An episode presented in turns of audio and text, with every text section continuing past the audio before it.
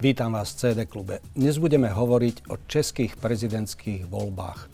Mám veľkú radosť, že moje pozvanie prijal na slovo vzatý odborník, bývalý popredný politik a bývalý veľvyslanec v Maďarsku a v Prahe, v Českej republike, pán Peter Weiss. Vítam vás štúdiu. Ďakujem pekne za pozvanie. E, budeme hovoriť o voľbách, ale celý kontext týchto volieb asi pre diváka bude zaujímavejší, ak sa odrazíme od e, vzniku samostatnej Českej a samostatnej Slovenskej republike. Nedávno vám vyšla kniha Peter Weiss Máme republiku. Česká republika mala doposiaľ troch prezidentov, Slovenská republika piatich. Zachytáva vaša kniha aj túto prezidentskú anabázu? Áno, zachytáva, zachytáva e, voľbu, voľbu prvého prezidenta, prezidenta federácie, zachytáva potom aj e, predovšetkým rozdelenie, celú tú, celé tie peripetie nielen vzniku Slovenskej republiky od ústavného zákona o Československej federácie až po osamostatnenie Slovenskej republiky 1.1.1993, ale veľkú pozornosť som venoval aj tým peripetiám e, delenia Českej a Slovenskej federatívnej republiky, e, pretože ono doteraz spôsobí veľmi veľa mýtov a som rád, teda, že sa mi podarilo túto knihu vydať, pretože niečo som si naštudoval, ale zároveň ju píšem aj ako pamätník, mm-hmm. ktorý bol e, nielen svetkom, pasívnym, ale aj aktívnym aktérom tých udalostí, deklarácia zvrchovanosti, potom, potom eh, ústavný zákon o zániku federácie, ústava Slovenskej republiky, pri tom všetkom som bol. Napokon aj vy ste boli mm-hmm. jeden zo zakladateľov eh, Slovenskej, samostatnej Slovenskej republiky ako minister medzinárodných vzťahov ste kladli základy mm-hmm. pre budúce ministerstvo zahraničných vecí, lebo to sme Jasne. si my museli vybudovať na zelenej lúke, na rozdiel od Čechov, ktorí na Černinskom paláci vymenili tabulku, dali si ministerstvo zahraničných vecí Českej republiky, my sme si ho museli vybudovať. Takže aj týmto veciam sa v tej knižočke venujem a som rád, že vyšla. Vy poznáte všetkých tých aktérov súťaže o e, hrad pražský, tak povediac. E, tie prezidentské voľby pútajú veľkú pozornosť aj na Slovensku, predsa ide o najbližšiu krajinu, nielen politicky, ale aj historicky a pre našich ľudí je veľ, e, celá táto téma je taká, ako že ju sledujú oveľa bližšie ako prezidentské voľby v ľubovoľnom inom štáte. E, približme si trochu ten predvolebný zápas, ktorý bol teraz v Čechách a aktérov. E, čo vypovedá o stave politiky a o stave nejakej verejnej debaty, očakávaniach občanov Českej republiky? V prvom rade treba povedať, že Eh, českí priatelia mali doteraz iba troch prezidentov. Z toho ten posledný Miloš Zeman bol dvakrát zvolený novým spôsobom. To znamená Priamo voľbou voľbou. občanmi. Mm-hmm. My sme mali prezidentov už, uh, už piatich a budúci rok budeme mať uh, ďalšiu, ďalšiu voľbu. A to nové, a čo je... až na jedného všetci boli už priamou voľbou. Áno. A to, čo je, to, čo je e, kvalitatívne nová situácia, že odchodom Miloša Zemana z prezidentského úradu vlastne končí éra tých e, veľkých e, politikov, zakladateľov dominantných politických strán, e, zakladateľov aj Českej, Českej republiky, Českého štátu, pretože Václav Havel e, bol liberálny prezident s, e, s obrovským životným príbehom známy všade, všade vo svete, silná politická postava v Českej republike. Potom prišiel e, Václav Klaus, konzervatívny prezident, ešte dvakrát zvolený nepriamou voľbou v parlamente.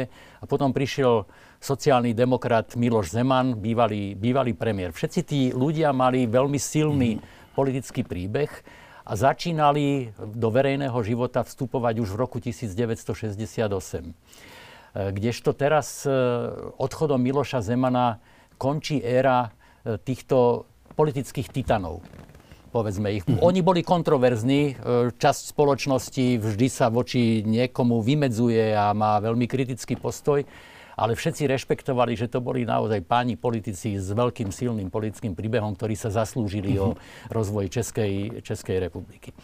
No a teraz prichádza nová generácia nielen uchádzačov o politického, o, o prezidenta, ale došlo aj k významnému generačnému posunu. Mm-hmm. Pretože pred 30 rokmi žili iní ľudia s inou skúsenosťou. Bolo oveľa viacej ľudí, ktorí vnímali to, čo sa dialo za bývalého režimu v kontinuite od februára 1948, kdežto teraz prichádza e, nová, e, rozhoduje nová voličská generácia, mm-hmm. ktorá už, ktorá už nemá zažitú ani federáciu, nemá, zažitú ani, nemá zažitý ani bývalý režim. Aj preto sa stalo, že v prvom kole po 35% dostali, napriek tomu, že Česko je veľmi silno antikomunistické, dostali Andrej Babiš a Petr Pavel, obidvaja bývalí členovia komunistickej strany Československa, e, Petr Pavel e, súčasť vojenskej, vojenskej rozviedky.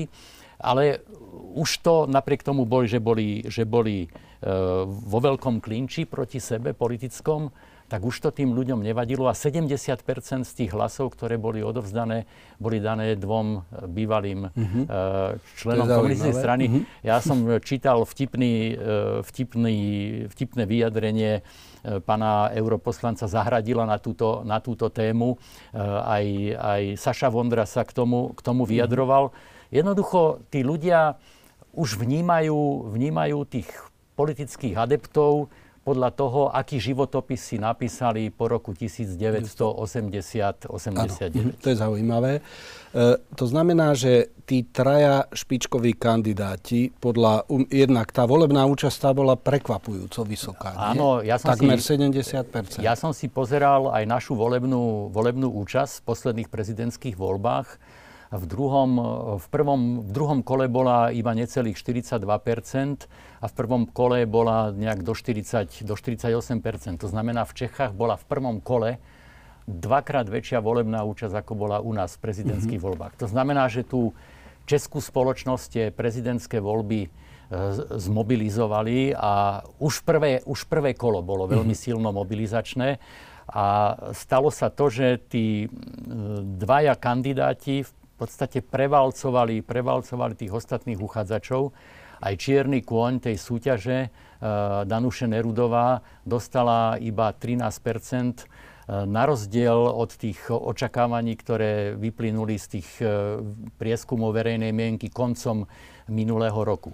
Ja som sa rozprával s jedným, s jedným sociológom, ktorý pri tých výskumoch bola a on mi hovoril, že už začiatkom januára sa začal prejavovať ten efekt, že tí ľudia Petrovi Pavlovi ľahšie odpustia, odpustia to, že bol členom komunistickej strany, ako Danuši Nerudovej to, že mala nejaké pochybenia, keď bola rektorka uh, univerzity. Ináč zaujímavé bolo aj to, že spomedzi prezidentských kandidátov boli dvaja bývalí rektori, súčasný premiér je bývalý rektor. Áno, e, áno. Spomedzi slovenských rektorov takto výraz, to, to je zaujímavý trend. Zaujímavý postreh, no. toto, som si, toto som si neuvedomil, keď som sa zamýšľal nad tými českými Asi by ste ťažko vytipovali slovenského rektora alebo bývalého rektora na takýto áno, úrad. To, u nás zrejme tie, tie e, politické politické kariéry sa robia inými, inými cestami mm. ako v Česku. No a teraz e, to znamená, že tie témy, ktoré napokon rozhodli,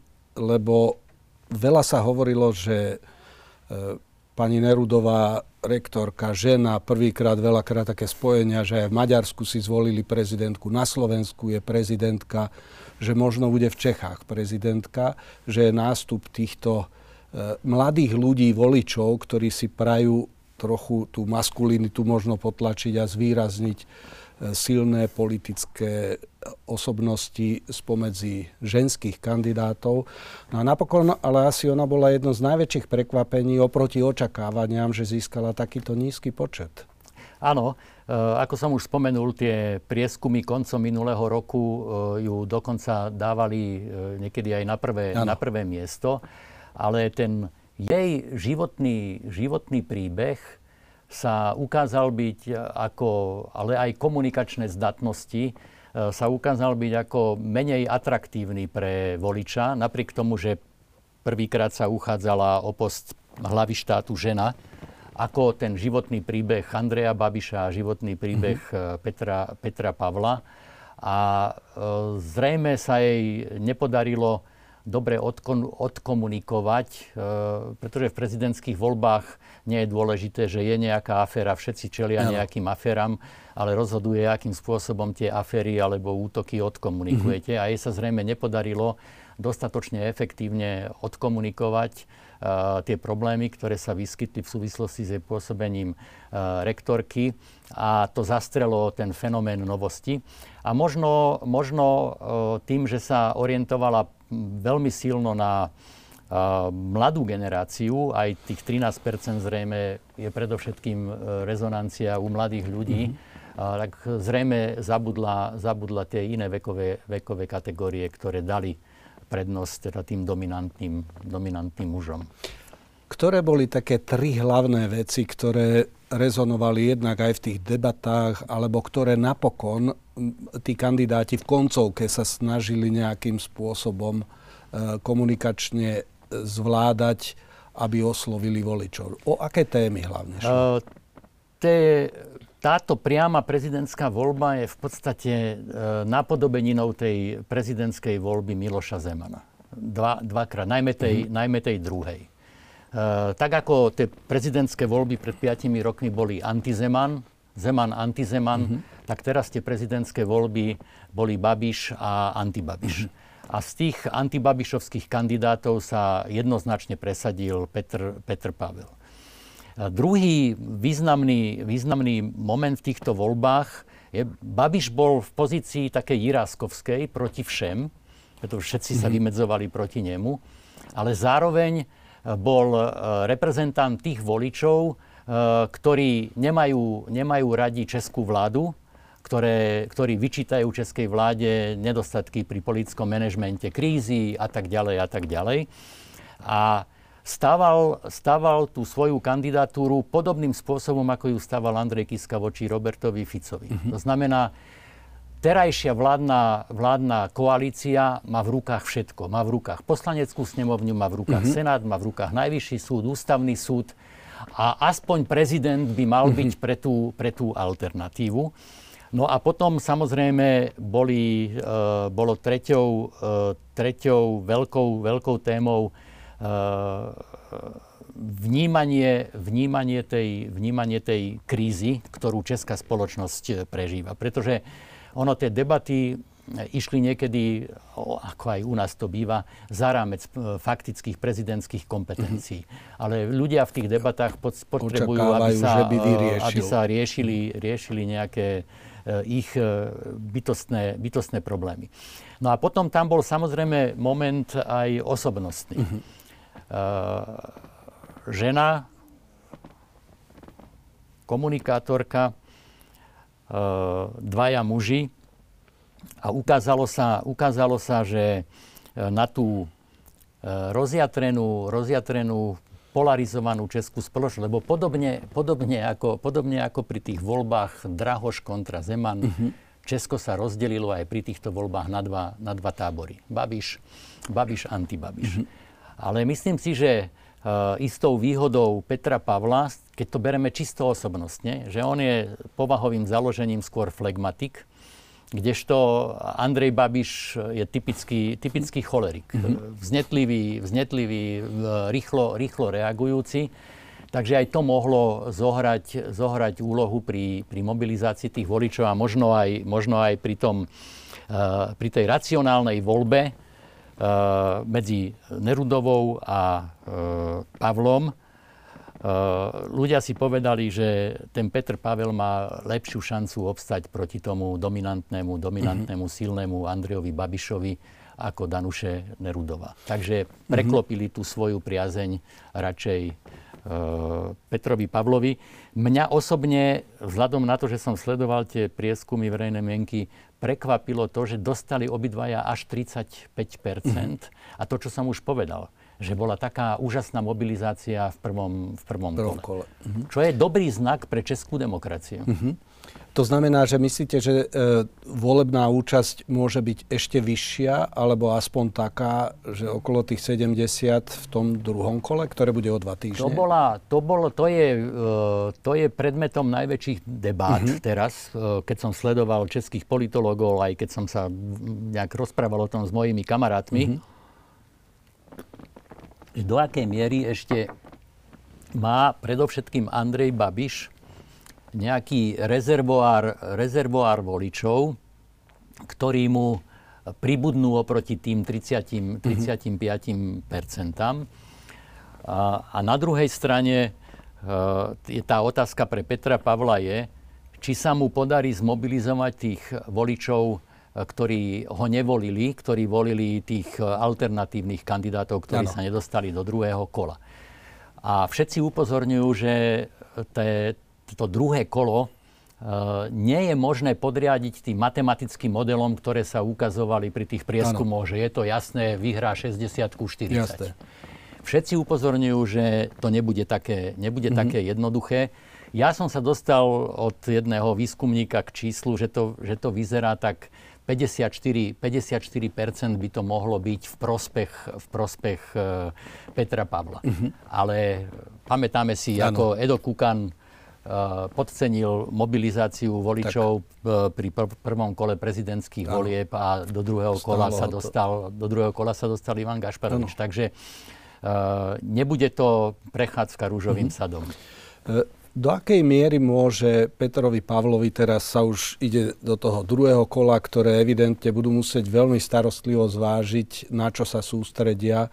A Očakáva sa, že tá kampaň bude tvrdá, v niektorých prípadoch možno aj nečistá. E, ale už teraz viacerí z tých neúspešných kandidátov nabádajú voličov, aby volili Petra Pavla a premiér Petr Fiala takisto, pokiaľ viem, sa verejne vyslovil v prospech voľby Petra a Pavla.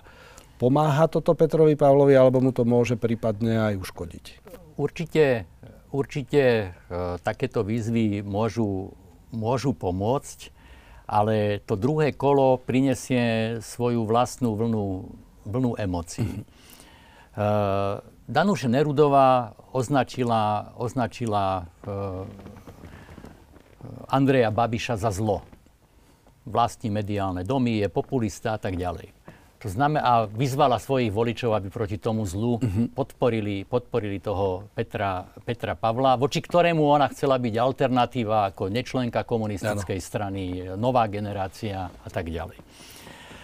Samozrejme, ak protivníka definujete ako zlo, tak nemôžete čakať, nemôžete čakať že po tej ako mi kamaráti hovorili, nudnej, štandardnej volebnej kampani pred tým prvým kolom, o ktorej Petr Pavel povedal, že bola, že bola v podstate v poriadku, že až na malé, malé výnimky bola, bola korektná, že bude, tá, že bude tá kampaň teraz v rukavičkách. Uh, Andrej Babiš na to, že niektorí ho označujú za banditu, druhý, druhý samozrejme populista, uh, luhár uh, a tak ďalej No tak vyrukoval tiež veľmi tvrdým, tvrdou delestreleckou palbou hneď na prvej tlačovej konferencii, ešte tesne pred tým, ako sa definitívne výsledky o, o, ohlásili a prirovnal, uh, prirovnal Petra Pavla k prezidentovi uh, Ruskej federácie no. Putinovi, pretože uh, to je jediný rozviečik, ktorý sa, stal, ktorý sa stal prezidentom. Uh, Miloš Zeman podporil Andreja, uh, Andreja Babiša mm-hmm. vyjadrením, že prezidentom by nemal byť e, vojak, generál. Mm-hmm. Naražajúc na to, že však po novembri sme Jasne. civil, e, z ministrov obrany urobili výlučne civilov, aby bola ano. civilná kontrola armády. Babiš povedal, nepotrebujeme dvoch e, náčelníkov generálneho štábu. Mm-hmm. To znamená, že toto bude e, jeden, jeden moment tej kampane, ale druhý moment podľa mňa bude, bude o tej súčasnej sociálno-ekonomickej situácii. Pretože Petr Pavel vyhral 51% e, v bohatej, v bohatej Prahe. Podobne ako v predchádzajúcich voľbách uh, tie výsledky kopírujú, kopírujú uh, to rozloženie bohatých, bohatých chudobných regiónov. V chudobných regiónoch vyhral, vyhral Andrej Babiš, v bohatých regiónoch vyhral Petr, Petr Pavel. To znamená, tá sociálno-ekonomická situácia bude veľmi, veľmi silne rezonovať a rezonovať bude aj to, čo Andrej Babiš e, neustále zdôrazňuje, že Petr Pavel je kandidátom vládnej koalície. Ano. Hoci on sa od začiatku vymedzoval ako občianský kandidát, mimochodom začal tú kampaň robiť ešte predtým, než, než bola Fialová vláda na svete. Mm-hmm už v roku 18, okamžite ako prestal byť, e, náčel, e, byť predsedom e, toho vojenského výboru Severoatlantickej aliancie, tak začal robiť v 18. roku kampaň. Takže ale Andrej Babiš sa ho snaží vykreslovať ako ďalšieho človeka vládnej koalície a seba stavať. Ja som ten jediný, ktorý som zastancom záujmov vás, ktorí pri tej kríze trpíte. A viem vám pomôcť. A viem vám pomôcť a budem tú vládu a tých politikov, ktorí majú všetko v rukách ano. nejakým spôsobom kontrolovať. Takže podľa mňa toto budú také, uh-huh. toto budú také hlavné tému. Andrejovi Babišovi samozrejme pomohol ten uh, rozsudok, rozsudok s Čapým, no. s Čapým uh-huh. Pomohol mu predovšetkým, myslím si, osobnostne, že, že padla z neho tá 7-ročná, 7-ročná ťarcha, bol 7 rokov bol v pozícii prezumcie viny. Dokonca niektorí kritizovali aj toho, toho sudcu, ktorý to perfektne odviedol, ten proces, čo si to dovolil neodsúdiť mhm. Andreja, Andreja Babiša. Uh, uh, samozrejme, Andrej Babiš má výhodu v tom, že on bol vyzlečený médiami už do naha. Na ňo už ťažko niečo nájdu. Je teraz otázne, že čo sa ešte v tých dvoch týždňoch môže nájsť mm-hmm. iného, na Petra Pavla, lebo usilovní hľadali a našli Jasne. niečo na ňo, tú, tú, vojenskú, tú vojenskú rozviedku. Takže z tohto hľadiska tá kampaň bude, bude podľa mňa veľmi, veľmi tvrdá. Otázne je, ako dopadnutie debaty, v ktorých a či vôbec tie debaty budú. Pretože zaznamenal som včera e, pri tej tlačovej konferencii, že Andrej Babiš k účasti v tých debatách sa vyjadril e, dosť rezervovane. E, to môže e, vyvolať nejakú emociu. Tá stratégia Andreja Babiša je demobilizovať potenciálnych voličov e, Petra Pavla. Práve tým vyťahovaním, vyťahovaním karty, že však bude ďalší rozviečik, bude, bude, bude prezidentom. Uvidíme, uvidíme, že či táto stratégia bude úspešná. Ja osobne nechcem typovať, E, pretože aj pred tými piatimi rokmi už sa zdalo, že ten Miloš Zeman je, je porazený, pretože všetci kandidáti sa vyjadrili, ktorí, ktorí neprešli do druhého kola, že budú odporúčať, aby hlasovali proti, proti Zemanovi za Drahoša a nevyšlo to. A tá debata v koncovke v tom prípade. Áno, a tá debata v koncovke, kde, kde Drahoš urobil ano. E, strategické, strategické, strategické chyby. chyby, ktoré ho stáli možno víťazstvo. Mm-hmm. Takže nechcem typovať. Uh, samozrejme tie predchádzajúce výskumy verejnej mienky favorizujú Petra, Petra Pavla. Mm-hmm. Ale nie som presvedčený, Jasne. že to bude tak, že bude 60, 60 ku 40 mm-hmm. a že už je vymalované. Ano, ano. Nie je vymalované. Do akej miery, a už to pomaly uzavrieme, toto predikovanie toho, že aké témy a podobne, myslím, že to ste veľmi e, plasticky vykreslili, že komparatívne výhody jedného, druhého a čo asi jeden alebo druhý budú robiť. Je možné, že Andrej Babiš sa vyhne tým debatám, lebo on, keď bol ten, vzhľadom na to, že bol ten e, vynesenie verdikt, čakanie vynesenie verdiktu ohľadne Čapího hnízda, tak on nešiel do tej super debaty e, a nechal tých kandidátov v zásade ho už takmer pochovávať. A tomu evidentne vyšlo aj s tou cestou do Paríža v koncovke, kde takisto mu hovorili, že nebude môcť ísť ani do Francúzska. Ten jeho kampaňový tým urobil zo pár veľmi e, efektívnych evidentne krokov. Je možné, že on si povie, že on do tých debát e, nepôjde, tak e, dá sa to vôbec spraviť? Alebo majú už akýsi záväzok voči voličovi, že do tých debát pôjdu? Nevylúčil to, ale evidentne vsádza na to, že bude sa popri Petrovi Pavlovi prezentovať ako ten politik, ktorý už má reálnu politickú skúsenosť, mm-hmm. vie, čo to je politická zodpovednosť a má aj iné politické kontakty ako tie v čisto vojenskej sfére, ktoré nepochybne mm-hmm. Petr Pavel, Petr Pavel má. Bude sa pre- prezentovať Andrej Babiš ako nositeľ českých národných záujmov, ktoré vzhľadom na svoje politické známosti, návšteva u Macrona, mm. spomínal Erdogana, ano. ďalších, ktoré bude môcť využiť na presadzovanie tých českých a nielen tých politických, ale aj ekonomických, ekonomických mm-hmm. záujmov či si to vyhodnotia tak, že bude pre neho lepšia priama kontaktná kampaň a nie voličov a akým spôsobom zase, zase na to zareagujú, zareagujú voliči. Nie jeho voliči. Ano. Jeho voliči ho za to nebudú kritizovať, ale je otázne, či bez e, toho, že by išiel do tých debat, bude schopný mobilizovať tých ďalších mm-hmm. voličov, napríklad e, baštových e, voličov a ďalších napríklad nových voličov. Ano. Pretože môže sa stať, že niektorí presvedčení antikomunisti nepôjdu v druhom kole, ktorí, ktorí voličili Nerudovú a iných nekomunistických kandidátov, nepôjdu, nepôjdu voliť. A teraz je otázka, že či prídu Andrejovi Babišovi ešte nejakí ďalší voliči, ktorí neboli v tom, v tom prvom kole. To je ťažko odhadnúť. Mm-hmm. Bude to postavené na emóciách ja sa skôr prikláňam osobne k tomu, že pre ňoho, pre ňoho by to znamenalo stratenú príležitosť, keby do tých debat nešiel. Mm-hmm. Ale ja zna... nemám tie e, Isto... informácie, ktoré majú Dobre, no len štát. ste skúsený politik, poslanec bývalý, ktorý cez niekoľko volebných cyklov musel prejsť nejaká intuitívna, intuitívny pocit pre vás, keď by sa vás pýtali ísť do debát televíznych alebo neísť. Bez dôvodnenia nejakého, ale že čo cítite?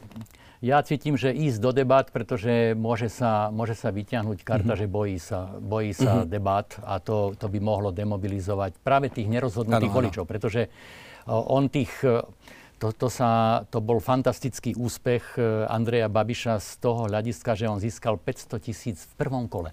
500 tisíc voličov viac, ako získal po tej silnej e, mobilizačnej kampanii v parlamentných ano. voľbách. To znamená, že on keď chce mobilizovať, tak musí využiť všetky nástroje, hmm. pretože okrem toho tých svojich médií, ktoré má v rámci toho mediálneho domu Mafra, tak e, tá mediálna situácia nie je pre ňo priaznivo, priaznivo naklonená. Takže skôr sa prikláňam k tomu, mm-hmm. že mhm. pôjde do tej, do tej debaty. No a otázka teraz už len prieskumy verejnej mienky v súčasnosti teraz české, ktoré boli už po voľbách spravené, alebo prípadne nejaké tie modely, ktoré aj pred voľbami dávali, že párovali ľudí, že ak sa dostane ten s tým, alebo tam, e, či sa dostane Peter Pavel, alebo by sa dostala Nerudová. To znamená, že tieto modely, je... tieto modely jasne favorizovali v druhom kole Petra Pavla. Uh-huh. Ale to sa snažím povedať, že nemá to, nemá to a priori vyhraté. Ano. Tá kampaň ešte bude o ďalšej mobilizácii, aby mu tí Eh, voliči tých iných kandidátov naozaj pribudli. Pretože to že, to, že eh, pani Nerudová povedala svojim voličom, aby volili Petra Pavla, to nie je pre nich nejaký, nejaký príkaz. Oni sa budú rozhodovať ako Jasne. samostatné jednotky na základe debát v rodine, medzi kamarátmi a tak ďalej. A tam môžu prísť úplne iné motívy, ako boli pri jej voľbe. Jej voľbe. No ale česká politická scéna, evidentne, tak aj nielen politická scéna, ale aj verejnosť je roštiepená. E, je to dosť zvláštne, že premiér povie, že môj kandidát je Petr Pavel a prezident povie, môj kandidát je e, Andrej Babiš. To je prolongácia, to je prolongácia toho, tej situácie pred prezidentskými voľbami pred piatimi rokmi. Vtedy sa e, obávali, že bude, bude tandem e, Babiš, Babiš Zeman mm-hmm. a e, jedna z hlavných tém tej volebnej kampane bolo treba zamedziť tomu, aby sa zopakoval takýto tandem. Babiš. No ale Babiš hovorí to isté. Mm-hmm. Teraz hrozí, že bude tandem že zase prezident, mm-hmm. prezident, a pre, prezident a premiér a občania, ktorí ich nevolili, mm-hmm. tak nebudú mať žiadne, no, žiadne no. zastanie. Uh, takže uh, tá emocia okolo, okolo toho, kto s, kým proti, kto s kým proti komu, e, bude veľmi silná. Ale netreba podceňovať ani faktor vojny na Ukrajine, pretože Andrej Babiš už dal billboardy kde vyzýva, vyzýva k mieru. Prezentoval sa ako človek, ktorý by dokonca mohol zorganizovať na Pražskom hrade nejaké mierové rozhovory o ukončení vojny, vojny na Ukrajine. To spomínal kdežto, aj v tej tlačovke. Áno, priamo, áno. No. Kdežto, kdežto Petr Pavel povedal, že mier je, mier je ilúzia. Takže áno. aj táto téma mm-hmm. bude, bude rezonovať, ktorá je veľmi, veľmi emocionálna mm-hmm. vzhľadom na krutosť, krutosť tej vojny a e, to, ako, ako všetci, všetci v Európskej únii za tú vojnu platíme. Jasne. E, takže to bude, to bude ďalší taký, taký moment, e, ktorý v tej kampani môže zohrať mm-hmm. svoju rolu. No a úplne na záver, a premostím to aj s tým, budete čoskoro mať krst tej e, vašej knihy bi- autobiografickej. E, po 30 rokoch, keď by ste sa pozreli na stav politickej kultúry v Českej republike a na Slovensku, v čom sa líšia a v čom sú podobné? Česká, česká e, demokracia je podľa mňa silnejšia. Majú silnejšie e, osobnosti na najvyšších, najvyšších e, politických e, miestach. Myslím si, že istou uh, protiváhou uh, je existencia, existencia Senátu proti takej prílišnej dominancii uh, jakej mo- mhm. momentálnej, momentálnej väčšiny. A preto ja, keď sme pripravovali ústavu, tak som bol za to, aby sme do ústavy dali inštitút, inštitút referenda, priameho výkonu moci občanmi, pretože iná poistka proti svojvoli momentálnej e, väčšiny v parlamente v podstate nie je, pretože Česi majú, Česi majú Senát. Čiže majú, majú by... silnejší, majú oveľa silnejší ústavný súd, ako máme, máme mm-hmm. my. Aj keď bola pandémia, tak e, tam bolo niekoľko, niekoľko a viac ako na prstoch jednej ruky rozhodnutí súdov e, v Prahe, ktoré jednoducho opravili rozhodnutia ministerstva zdravotníctva. Nikto o tom nediskutoval. Jednoducho urobila sa korekcia, zvolili sa nejaké iné postupy, pretože súd konštatoval, že sú obmedzené nejaké práva občanov a, a vláda mm-hmm. zmenila, zmenila ten prístup v pandémii. Takže mám pocit, že ten právny štát je silnejší, ako je, ako je na mhm. Slovensku. Aj demokracia je silnejšia. Hovorím, tú účasť 68% som bratom Čechom závidel, mm-hmm. pretože u nás bola pod 50% v prezidentských mm-hmm. voľbách. No a úplne na záver, ako ste zareagovali na to? Pre mňa to bolo e, veľmi milé prekvapenie, že počas oslavy 30. výročia Slovenskej republiky v Slovenskom národnom divadle, kde prišiel premiér Českej republiky Petr Fiala, spomedzi všetkých rečníkov prezidentka, predseda parlamentu, náš predseda parlamentu, ale dokonca si myslím aj keď aj hudobníkov by som do toho dal asi najdlhší potlesk za svoje krátke vystúpenie bez papiera mal zrovna český predseda vlády. Uh, tie vzťahy medzi Čechmi a Slovákmi sú stále mimoriadne. Už sa, už trošičku ten pojem nadštandardné by som nepoužil, pretože ma strašne mrzí, že sa zrušili, zrušili tie, a z našej strany tie spoločné zasadnutia českej a slovenskej mhm. vlády každý rok e, v inom, v inom štáte.